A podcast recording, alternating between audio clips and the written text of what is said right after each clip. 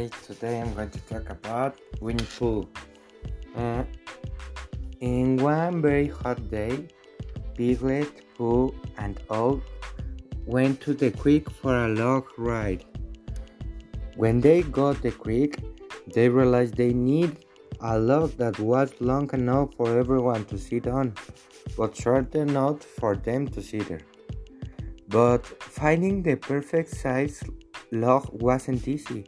Pooh found a log that was too long, Piglet found a log that was too short, and Igor found no legs. So, lots of hills was there. Oh dear, Pooh said, maybe this wasn't such a good idea after all. Wait, yelled Piglet. Rabbit found it he said, pointing, and they well they all went with the rabbit. We're planning a float ride, explained Piglet. We have scratched and scratched for the perfect trunk. And you went and found it. Absolutely not, said Rabbit. Absolutely no, said Rabbit. I spent this long hot morning looking for the perfect log for my garden, said Pooh and now that I have found it, and it's mine, but don't you want to share it? asked Piglet quietly. But this log is for my garden, said Rabbit, to put under my tree so I can sit in the shade. Mm, how about just a little lap? Piglet asked. Um, if we all go on lap, you can sit up front. Pooh offered. All right, Rabbit screamed. Use the log, but you only have to turn and then you have to help me to carry the log to my garden, okay? He added. Once an agreement was reached, the friends placed the log in the creek and climbed in the log. They all looked very happy, even the rabbit. What's going on? The rabbit was wonderful. The, no, it was wonderful, said Piglet as they reached and, and at the end of the creek.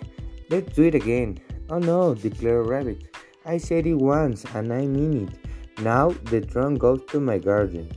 No one was happy about it, but promise is a promise. So let's do it. So Igor, Owl Piglet, and Pooh helped Rabbit push the log to his garden. Rabbit took a step and admired his trunk. And it's perfect, he said. It's perfect. All repeat this and all repeated disappointedly. Oh dear, I guess we're going on. I guess we are go now, said Pooh. As Rabbit watched his friends walk away, he thought about his sad at their look, so he started to feel sad too. Suddenly, the rabbit had an idea. Running after his friends, he called out of them, Wait, stop! Anyone want to share a log? Don't go away.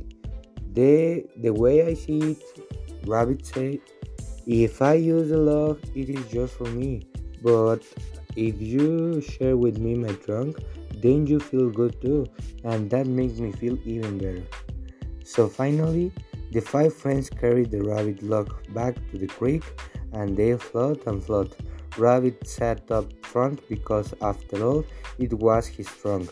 So the sun was beginning to set as the friends walked along the river for the last time. Thank you, this is all. I hope you like it.